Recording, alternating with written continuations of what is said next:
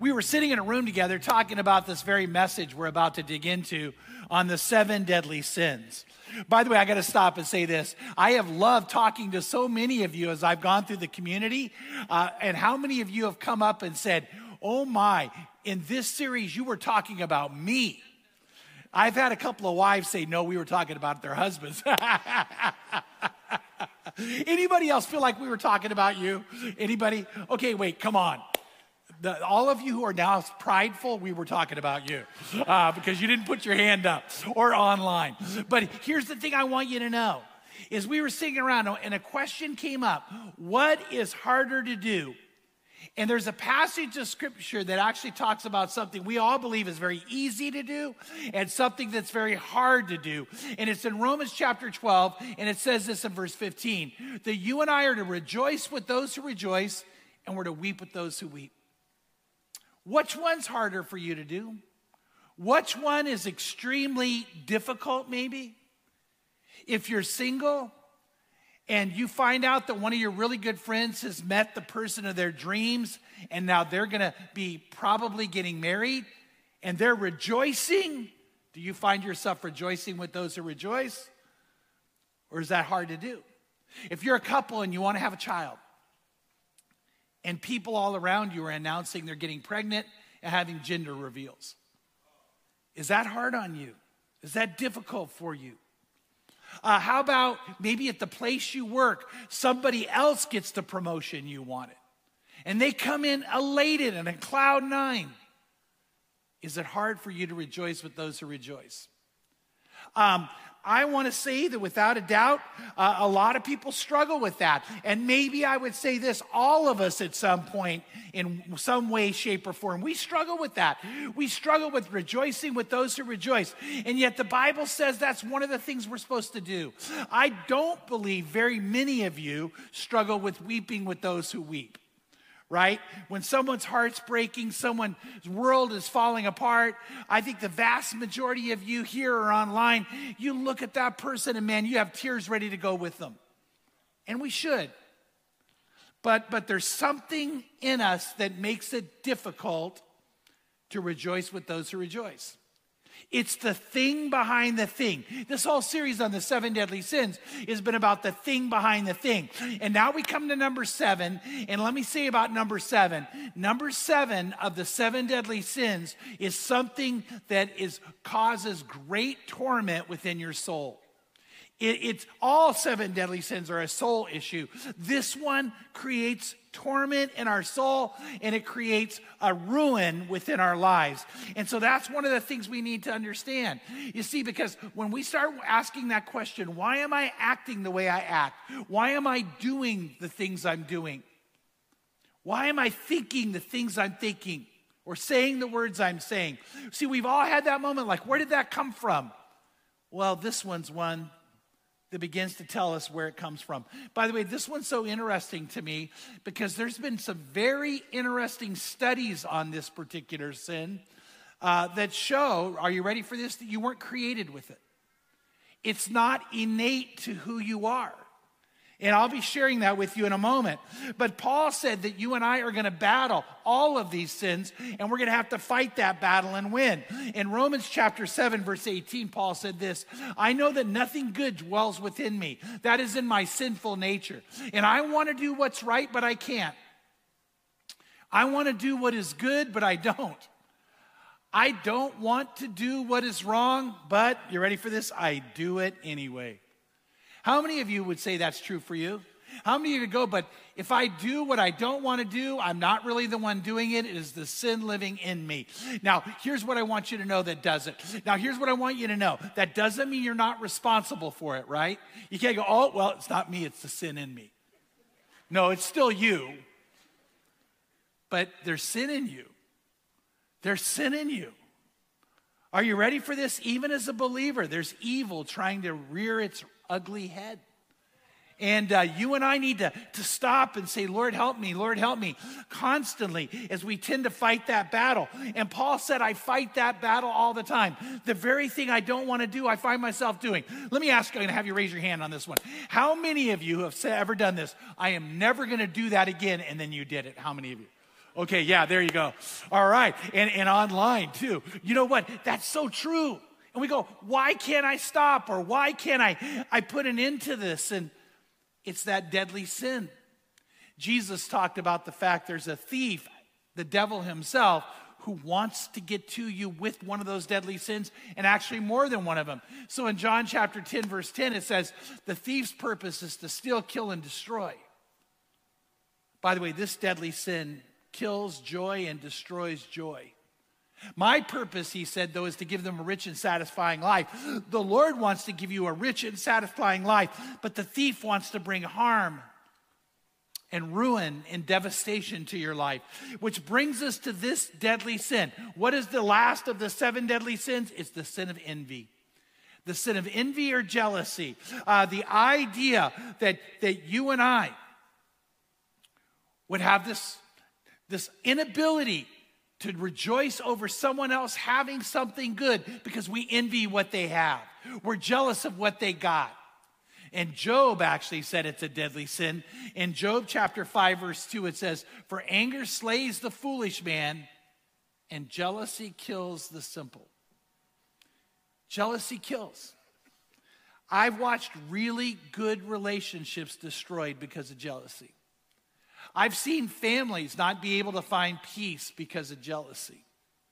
I've been in the midst of a church staff, and one person soaring high, and the other one's ministry is not doing quite as well. And I've seen jealousy cause the one who's not doing quite as well to actually go out and plant seeds of divisiveness and divisiveness against the one who was doing well. And uh, I want to tell you, it's, it's insidious. It does horrible things in people. By the way, it's interesting that William Shakespeare is the one who said that jealousy is a green eyed monster. Have you ever wondered where that term come from, it comes from a play that, that Shakespeare wrote called Othello. And in it, he talks about the green eyed monster of jealousy, which, by the way, causes someone to commit a murder against someone who loves them because they can't see straight, they can't think clearly. But jealousy kills. Aristotle said this. He defined envy as the pain at the sight of another's good fortune, stirred by those who have what we think we ought to have. Interestingly, he calls it a great pain, a deep pain, uh, to the point that it might even create a wound. And envy is thought to be something that poisons your soul and turns you into something horrible. By the way, that's what's so interesting about it. It's the green eyed monster that makes you a monster. I, I want to show you a painting by Theodore Gericault. Uh, it, he's a famous, famous French painter. Uh, but I want you to look at this because this is kind of interesting to me. It's, a, it's not one of his more famous paintings because I don't think any of you would hang that in your living room. You might give it to somebody else. See, I'm coming over. You got it up? When he initially painted this, it was called Portrait of a Demented Woman. Now, he on purpose was trying to portray jealousy and envy. But so he, he called it the portrait of a demented woman. But later on, the painting changed names to the monomaniac of jealousy. Isn't that interesting? A monomaniac is someone who that's it's all consuming. They can't get it off their mind. And then it changed names again to the hyena. By the way, I, I feel sorry for that woman. She's known for all the art world as the hyena. Why do I think that's interesting? I don't know if you'll agree, but think about it. It starts out as a demented woman who turns into a monomaniac of jealousy who becomes a savage beast that ravages everyone around it.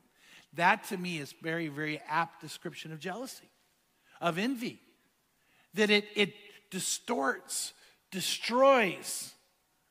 It, it transforms, not in a good way, but a bad way, into someone being a monster.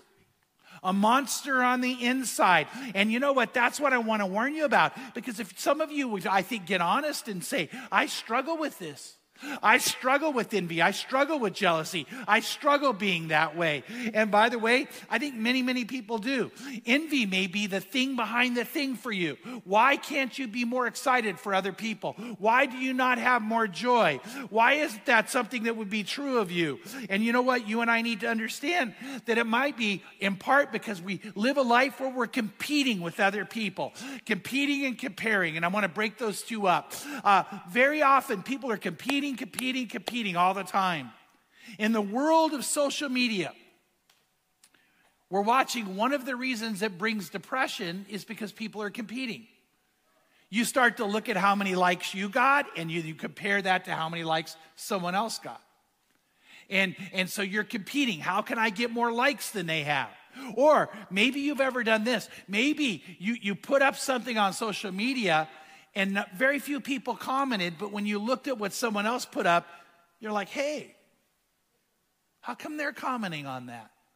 They never comment on mine. And you're competing. And by the way, I, I want to say that that's one of those things that, that ends up doing something to us that, that isn't good, that, that can be harmful. And it can cause you to feel empty, like you're chasing after the wind. When you're competing with someone else to wonder, why is my family not better than their family? Why are we not making more money than they make? Why don't we have a better house than they have? Why don't we, why don't I have more friends like they have? And, and so here's what Solomon says about that. Solomon says, Then I observed that most people are motivated to success because they envy their neighbors. But this too is meaningless, like chasing the wind. Now, I think it's so interesting that the wisest man who's ever lived outside of Jesus said, I've realized that people's main motivation for success is envy of their neighbors. So, you know what happens? That means you're never, ever going to be satisfied. You're always going to be grasping for something that will never be enough and never be good enough because what happens is envy does that to you. And envy creates that, that kind of poisoning of your soul and the inability just to rejoice over what occurred. And competing, competing, competing. By the way, in the church world, I don't know if this is something you can identify with, but um, when, when pastors like me get together, one of the things we want to know is how many people do you have attending your church? Do we want to know so can, we can rejoice what God's doing in the lives of thousands of people, or do we want to know if we're better than that? And you know what is scary when it becomes, oh no, our church is better because we have more people. By the way, that's not even true. Um, there are a lot of large churches out there that are not, uh, that are lukewarm. Uh, you know, uh, you know, sometimes we need to understand that graveyards grow, right? And it's not about putting a large church down. I wish and pray for every church to flourish and every church to grow. And whenever that starts to twist inside me, yeah. Um, but if I ever start to not feel that way, then I think all of you would go, Chuck, be a better pastor than that. Be a better Christian than that. Be a better leader than that. And yet, very often we find ourselves competing. Uh, then there's the whole problem of comparison. By the way, in social media world, that's true. Craig was sharing something with me. He said there's kind of this uh, uh, movement amongst the next generation where a lot of them will take a bunch of selfies of themselves and then they'll have their friends get together and pick out the best one so they can put it on so they'll look better than everybody else. By the way, also, that's probably not how they really look. Isn't that kind of interesting? And so, what happens is we begin to look at what someone else has, what someone else bought, what someone else is experiencing. And we begin to, to compare our lives to their lives. And, and we're never happy because we don't have what they have. And again, Solomon warned about that in Ecclesiastes 6 9, where he said, Enjoy what you have rather than uh, desiring what you don't have. Just dreaming about nice things is meaningless, like chasing the wind. Enjoy what you have. Enjoy what you have. Teddy Roosevelt said that comparison is the thief of joy.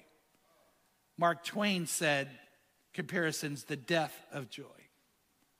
They both saw the idea that when we begin to compare and start envying what other people have, it ruins the joy we could have in the moment. It takes away the very thing God wants you to experience. It's, it's grasping after something that's not real. And envy does that, jealousy does that. Uh, here's where I was going when I kind of alluded to this in the beginning of the message. Envy is what we call a secondary emotion. Now, now I'm going to ask you to hang with me on this because I found out that a lot of people don't understand primary emotion and secondary emotion. But I think when you understand it, you're going to go, oh, this is worth knowing. So here's what I want you to know there are primary emotions. Now, what is a primary emotion? Those are emotions that are universal. Uh, uh, some people think a primary emotion is like the underlying emotion that give birth to other emotions. That's not technically true. Primary emotions are universal. In other words, if you go to every culture around the, the country or around the world, you'll find those primary emotions there.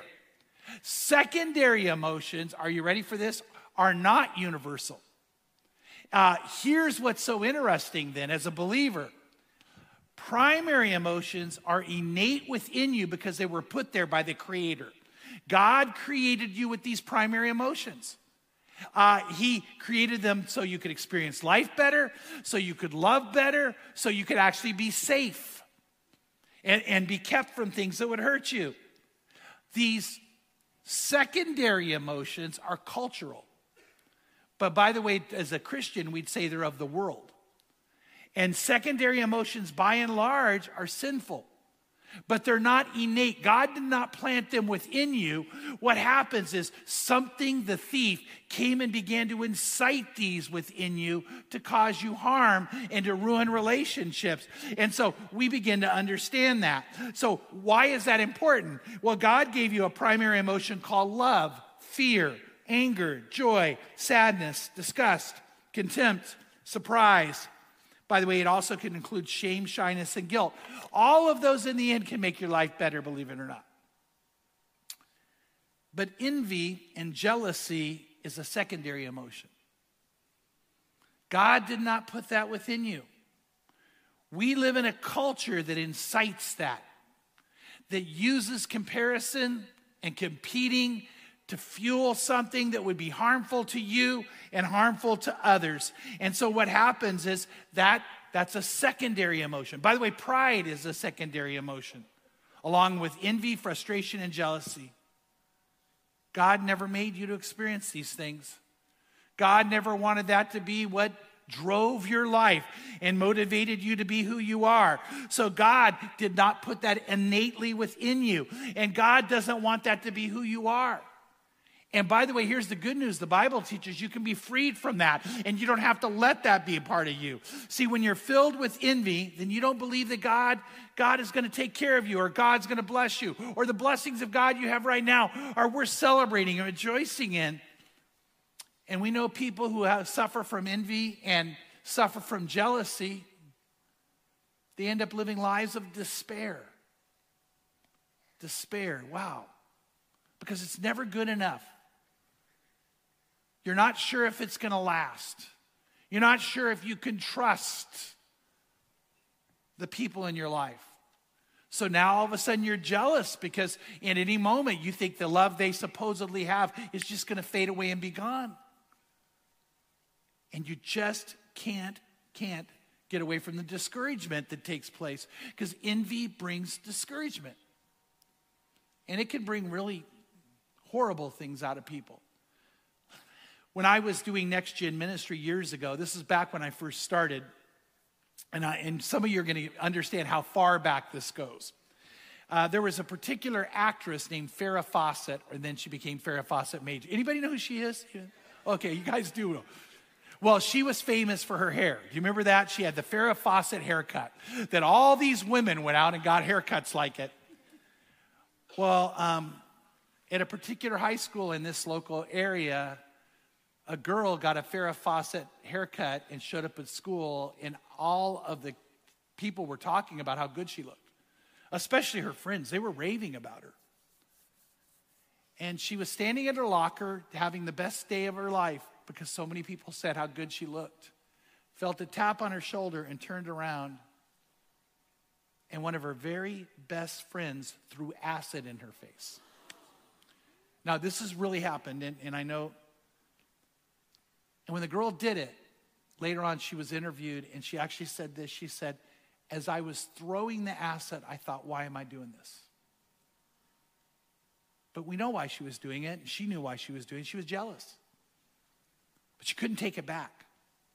The minute it went up, she had gotten it from one of the labs. The minute it went up and it hit her friend, scarring her in a horrible way. Now, you would say that's extreme, and I'm going to agree it's extreme, but it happens. Because jealousy and envy kills, jealousy and envy ruins. And jealousy and envy is not from God. As a matter of fact, James tells us something you don't want to miss, where James says this. James says in James 3 13 to 16, Who is wise and understanding among you? Let him show by good conduct that his works are done in the meekness of wisdom. But if you have bitter envy and self seeking in your hearts, do not boast and lie against the truth. This wisdom does not descend from above, but is earthly, sensual. Do you see that word? Demonic. Whenever I have envy, whenever I have jealousy, whenever you do, you're responsible for it, but the demons are a part of inciting it.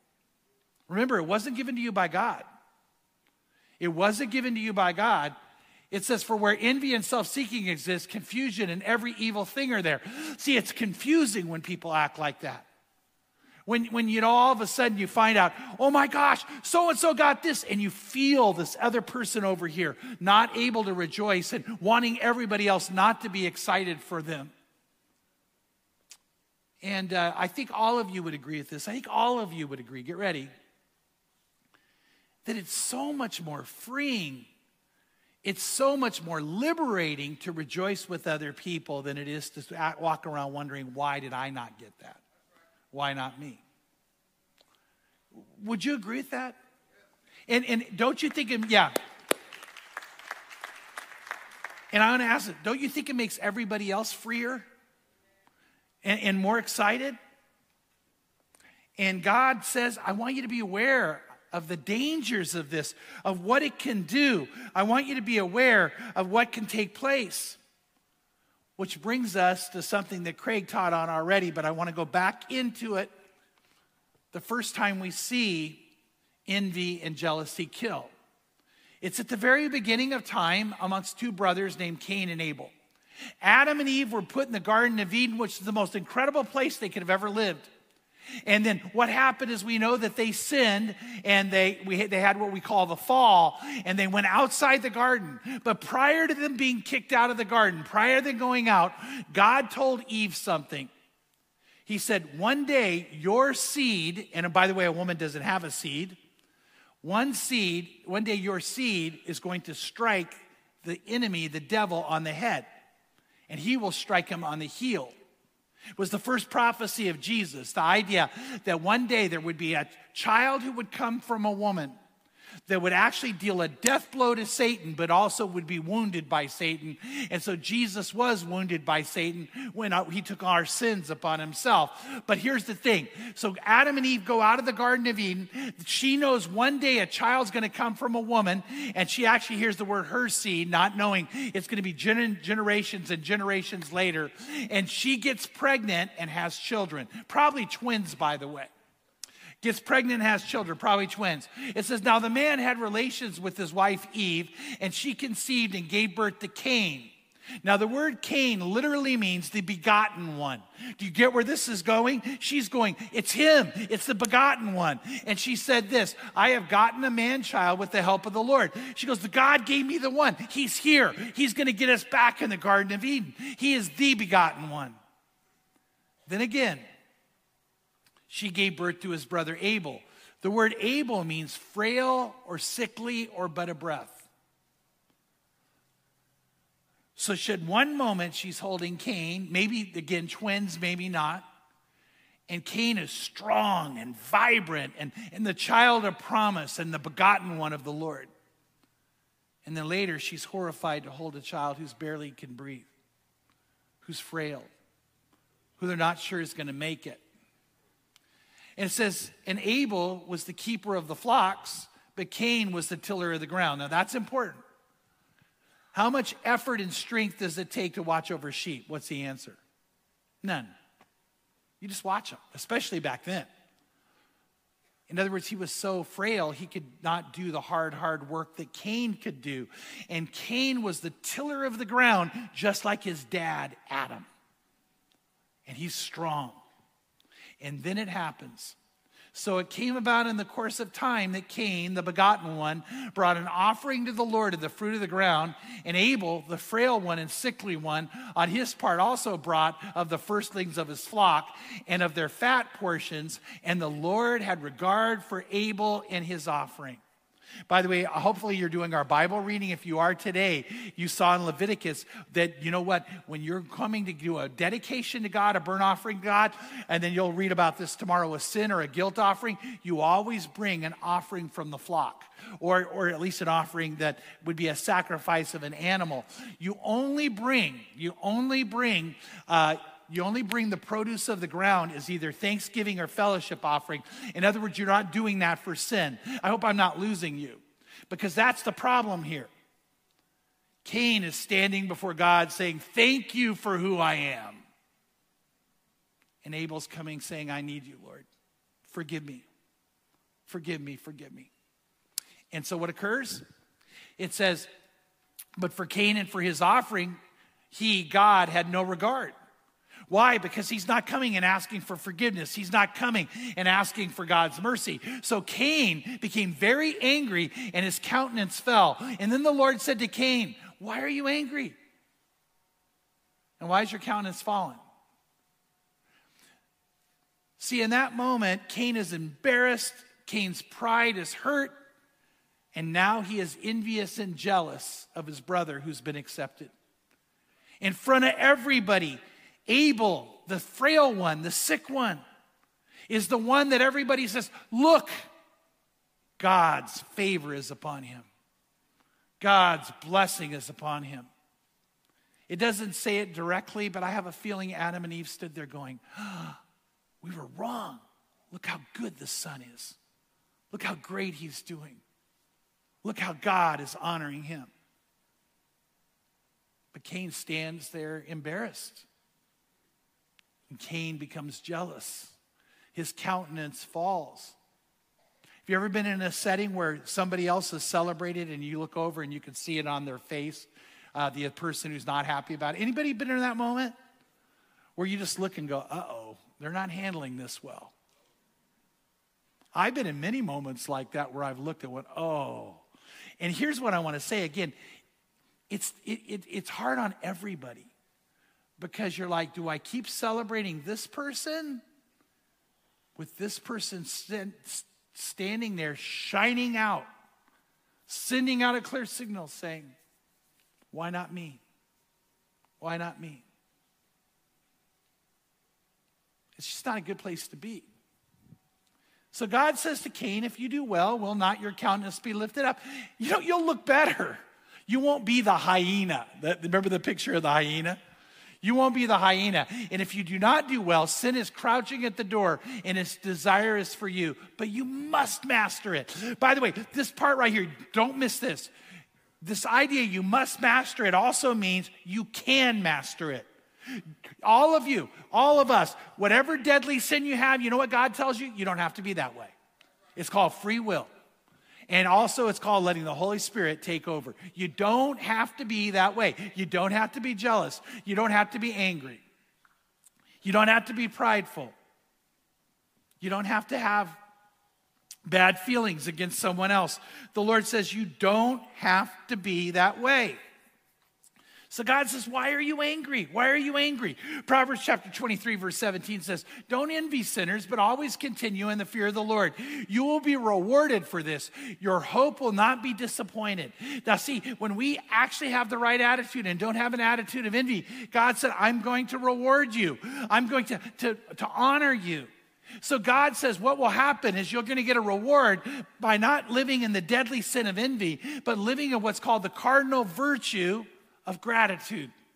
What is the opposite of envy? What is the cardinal virtue, the way God created you to be? Is to be a thankful person, a person of gratitude for what you have, and actually gratitude for what other people get. That's what God wants you to live with. That's who God wants you to be.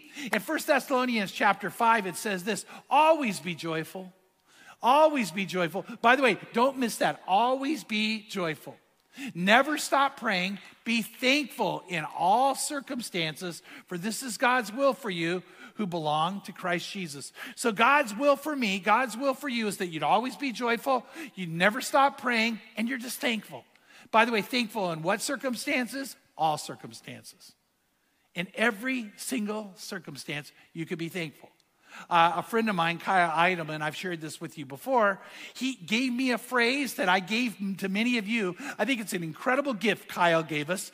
And it's how can you be thankful in all circumstances? Whenever you are in a bad circumstance, you say these words It could be worse. It could be worse. By the way, I think it always could be worse. Don't you agree it could be worse? And by the way, did you notice how many people laughed when you heard that? You know, you, it could be worse, you know? Got a flat tire today, it could be worse. Car ran out of gas, it could be worse. Get out of shower and look in the mirror, could be worse.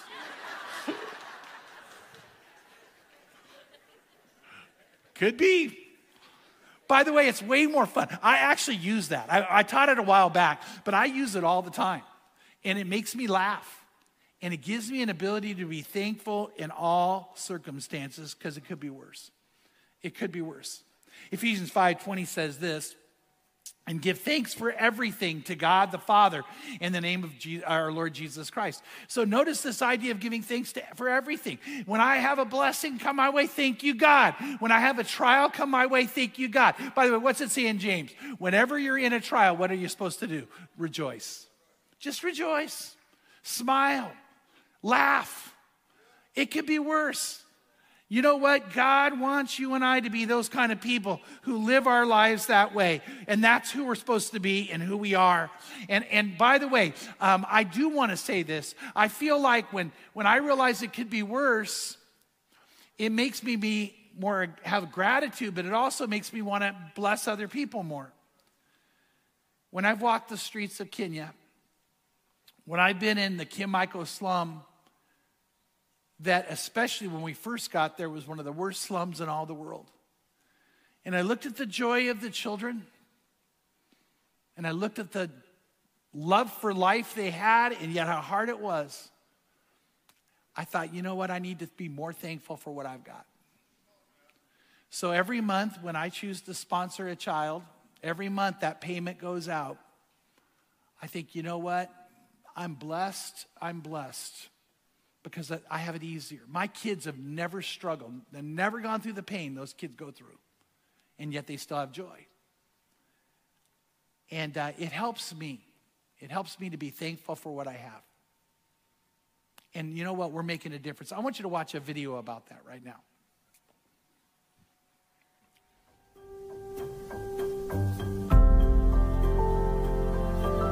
My name is Rafael Kingola. I work as an Associate Director, Development and Strategy. Missions of Hope International is a ministry full of compassion. The Word of God commands us to go help the needy, the poor, the orphan children, and the widows. And so Missions of Hope is strategically positioned to continue with uh, this command, helping the disadvantaged communities in Kenya and beyond, wherever the Lord leads us as you see this kid coming from a destitute family with no hope in their lives, and then they begin to receive some, some sense of hope. And within no time, they are beaming with joy because of the things that happen around them when they come to a Missions of Hope School. The fulfillment of God's command to go out and serve the needy, the disadvantaged, the orphaned children needs uh, help, helping hands and feet. So to me, sponsors are the, the hands that go to do the work. So as a sponsor comes around a child, it is a way of, uh, you know, uh, encouraging these children. Every child that comes to a Missions of Hope school is guaranteed of a brighter future. Children come to school and they receive quality Christian education. They receive two meals every day. They also receive medical care they receive the life changing message of Jesus Christ and they are guaranteed of transformation now and even for eternity. Due to the COVID pandemic, uh, things have not been easy. You know, the inflation is serious on this part of the world. And so the cost of goods have gone up, the cost of food.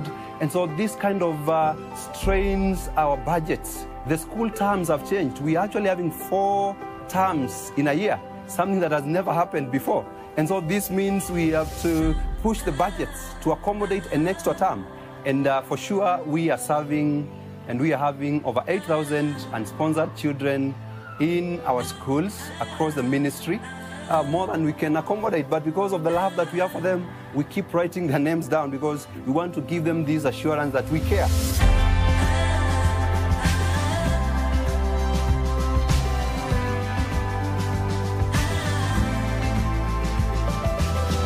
to invite you, Crossroads Christian Church, to be the hands and the feet of Jesus Christ in the disadvantaged communities that we are serving as missions of hope.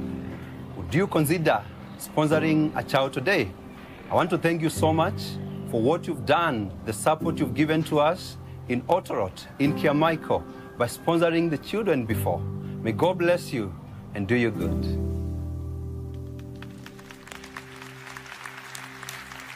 without a doubt, uh, taking the time to give $38 a month so that other children's lives could be better is a way to remind myself of the blessing I have in my life.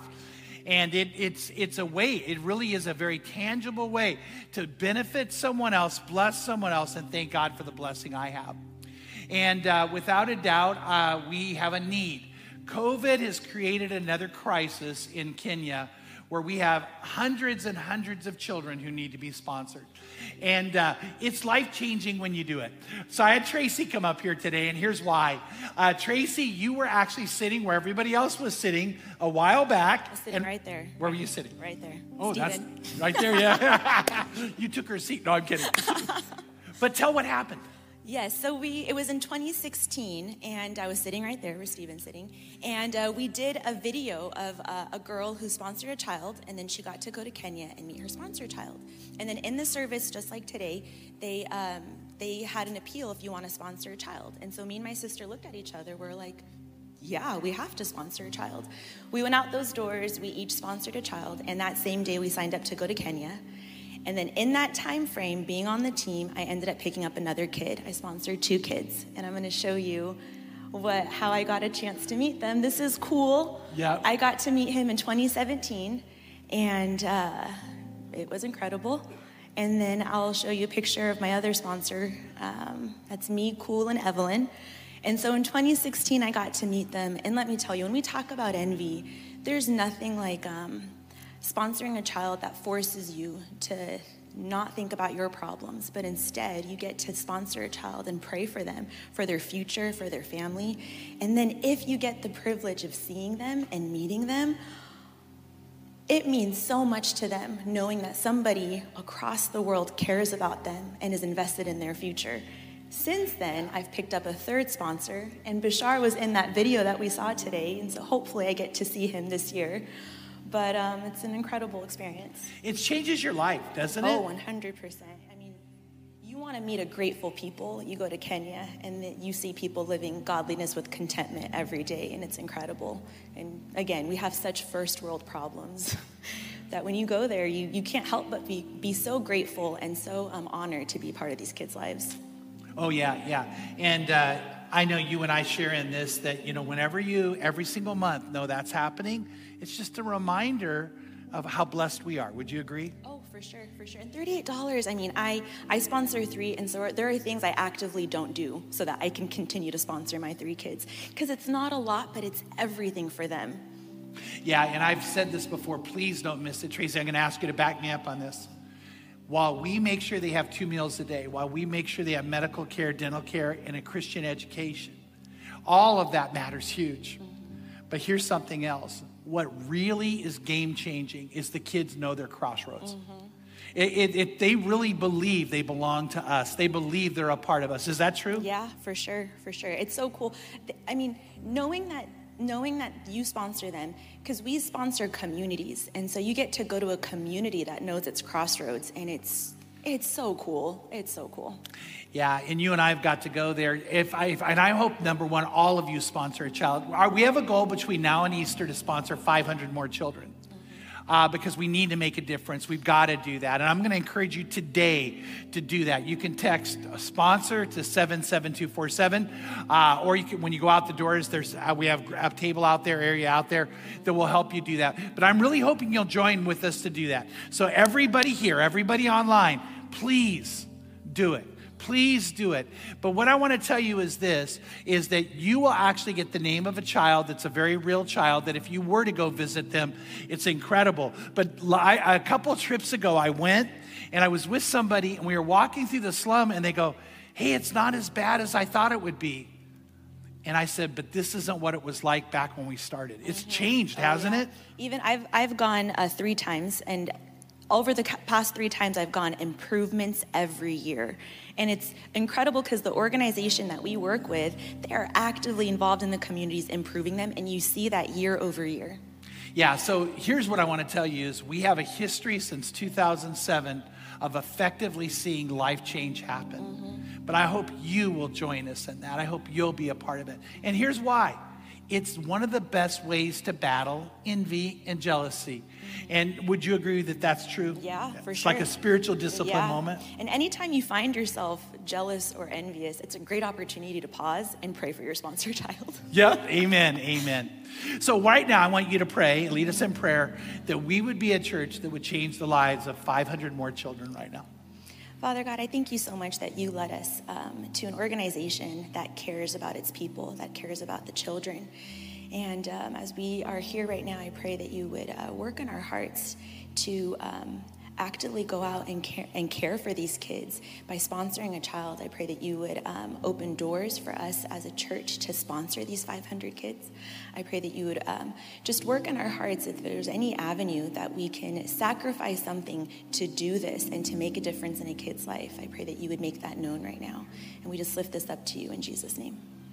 Amen. Amen. So I showed you a painting, a very uh, a, from a famous painter, but not a famous painting called The Hyena. There's another painting that's actually more famous by Rhoda Nyberg. I think, has anybody seen this before? It's super famous, but it's called, are you ready for what it's called? Grace. Grace. There's a, a, a dual meaning here. It's the idea of this man sitting and saying grace or praying and thankfulness over a bowl of soup, a piece of bread, and having his Bible. But it's also about the grace of God comes when we're thankful like that. Uh, kind of a fun thing to know is this Pam, back when we were at Christ Church of the Valley, was sitting in our cafe that we had there, and she looked up and saw a man who looked so much like this with his hands folded almost exactly like that. She snapped the picture. She got a picture of him right away. And she went up and said, You remind me of one of my, my favorite paintings. And she showed him the picture on the back of the camera. And this man looked at, at her and said, You know what? This man was my great great grandfather. Is that wild? And he said, Oh, he loved the Lord. He loved the Lord. And uh, he said, If I could be anything like him, he didn't have to have a lot to be happy. He just had to have Jesus. I hope you know you don't need a lot to be happy.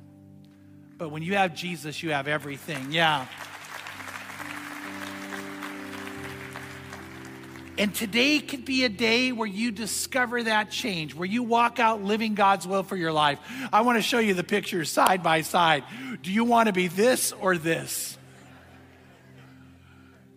And you know what? I all agree. Don't we want to be this?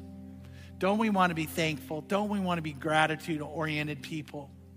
And God wants it for you.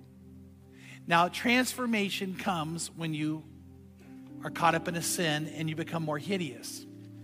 But transformation comes when you give yourself to the Lord.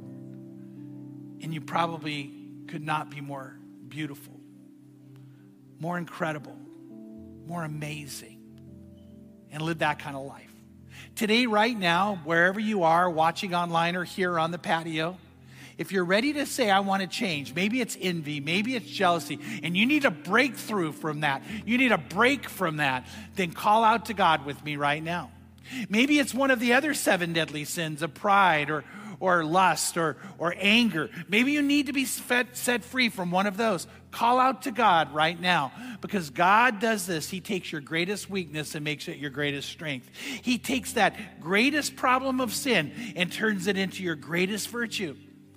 God creates change. Are you ready for this? I believe this all my heart. People can change. Do you believe people can change? Yeah, I believe people can change. And I've watched it happen in me and I've watched it in others. Today could be your day of change. Right now, if you love the Lord, pray for people to say yes to Him. Let's go to the God in prayer. Lord, I pray right now for you to touch the heart of anybody who now needs to open up their lives to you, commit their lives to you, and experience real change. And I pray they will. I pray they will. Jesus, by the power of your blood, may they find change. By the movement of the Holy Spirit, may they find change. And if that's you right now, I'm going to ask you to pray a prayer with me where you say yes to God so you can change. Say these words Say, Lord Jesus, I know if I commit my life to you, I can change. And I want to change, I want to be different. I want your forgiveness, I want your love and I want the life you have for me. Help me change. In Jesus' name I pray. Amen. Amen. And if you pray that prayer, praise God. And if you pray that prayer and you're online, I want you to text amen to 77247 so we can interact with you about the change that God wants you to experience. Thanks again for joining us. Here at Crossroads, we're all about helping people take their next step. So, what's your next step? Whether you've made a decision to follow Jesus, want to be baptized, or you're interested in knowing more about God and the Bible through our Alpha class, we can help you take your next step at crossroadschurch.family. We also want to invite you to gather your family and friends to join us right here online again next week. We're live Wednesdays at 7 p.m. or Sundays at 9 a.m. So if you're watching on YouTube, hit that subscribe button and you'll never miss out on any new messages. If you found this message encouraging, click the like button and let us know how we can pray for you this week in the comments. Finally, if your life is being impacted by Crossroads and if you want to be part of making an impact all over the world, you can head to crossroadschurch.family family to do that now. Thanks again for watching, and we'll see you next time.